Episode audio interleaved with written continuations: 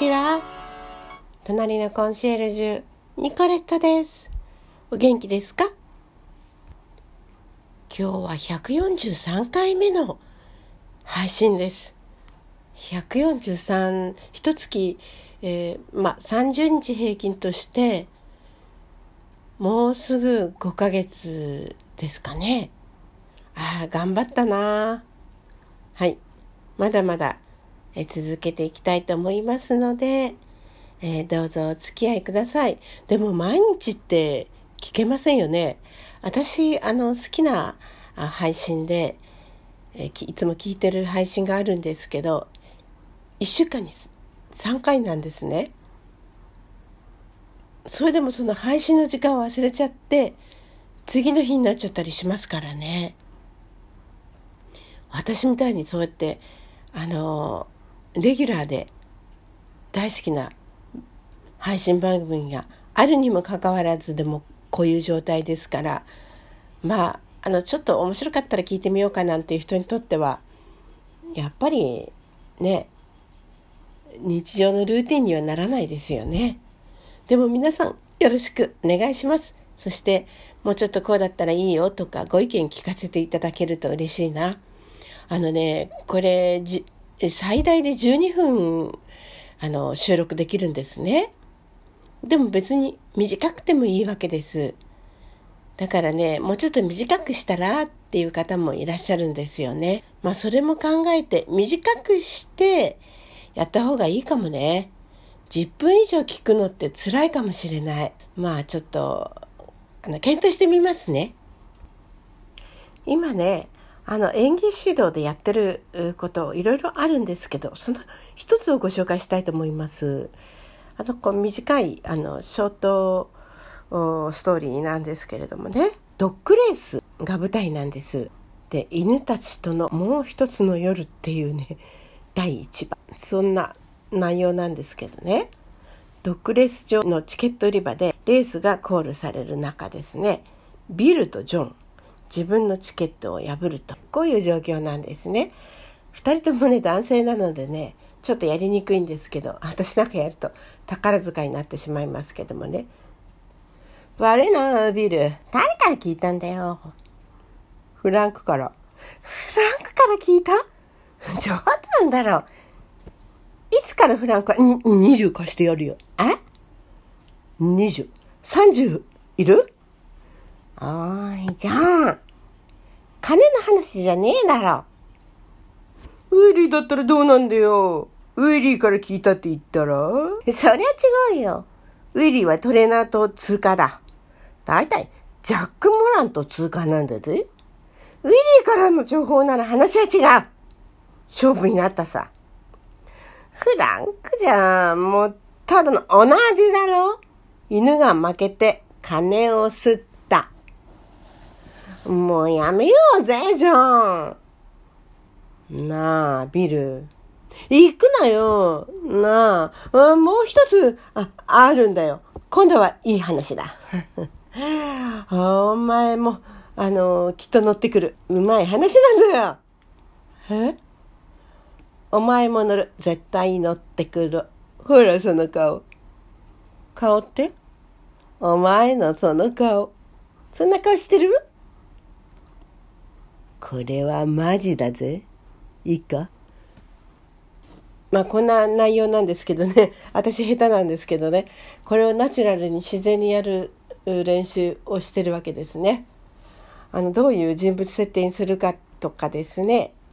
まあ、あの、相手のセリフを聞いてどう自分が反応するか。まあ、意識の問題ですね。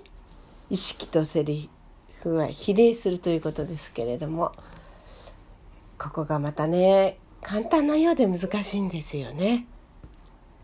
年齢をいくつぐらいに設定するかとかですね。でもまあほとんどぶつけ本番に近いので、最初から準備してやろうとしない方がいい場合もあったりしてですね。いろいろ設定を変えてやってみるっていうのは面白いかななんて思います。例えば、悪いな、ビル。誰から聞いたんだよ？フランクから。フランクから聞いた？冗談だろ。いつからフランクは？20貸してやるよ。うん。20。30いる？ああ、いいじゃん。金の話じゃねえだろウ。ウィリーだったらどうなんだよ？ウィリーから聞いたって言ったら？そりゃ違うよ。ウィリーはトレーナーと通貨だ。だいたいジャック・モランと通貨なんだぜ。ウィリーからの情報だったら話は違う。勝負になった。フランクじゃただの同じだろ。犬が負けて金を吸った。まあこんな感じですね、えー、いろいろとやってみるわけですけれども。どうですか？ドッグレースなんてね見たことあります？私はないですね。ハンガリーでドッグレース会場に行ったことはありますね。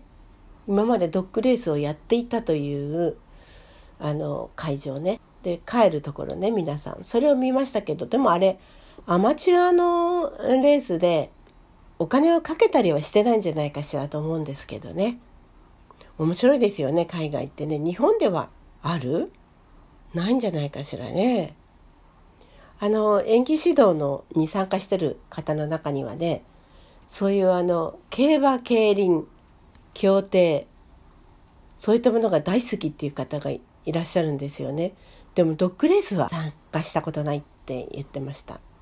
浅草でねあの場外馬券売り場ってありますけれどもあの写真クラブから浅草を撮影に行った時にその場外馬券売り場の中にひょっこりと入ってみました。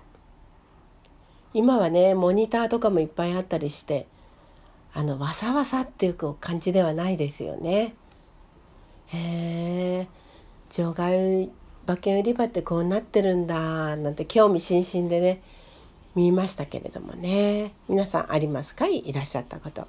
まあ昔はね競馬ってちょっと私は反対する気持ちの方が強かったですけどね。まああのお金をかけるから楽しいんでしょうかね。でもね楽しむ人と悲しむ人といるから私の知ってる方でも競馬にのめり込みすぎてもう貯金を使い果たしちゃったっていう人知ってますからやっぱりちょっと考えちゃいますよね。まあ、でもあの競馬のね騎手の方とかねそういう方のお話を聞くとうんなかなか面白いスポーツだななんて思ったりもしますけれどもね夢中になる気持ちのなる人のことも分かりますけれどもうーんその賭けってどうなんだろう。パチンコとかねスロットなんかもそうですけれどもね。お金をかけちゃうとそれでもうそれに負けちゃってもう人生棒に振る方だっていますからね。そういう賭けに負けない方法っていうのはただ一つ。やらないことって言ってる人が結構いますからね。どうしたもんでしょうね。どう思いますか？皆さん。はい今日はなんとなく賭け事というかねレースの話になりました。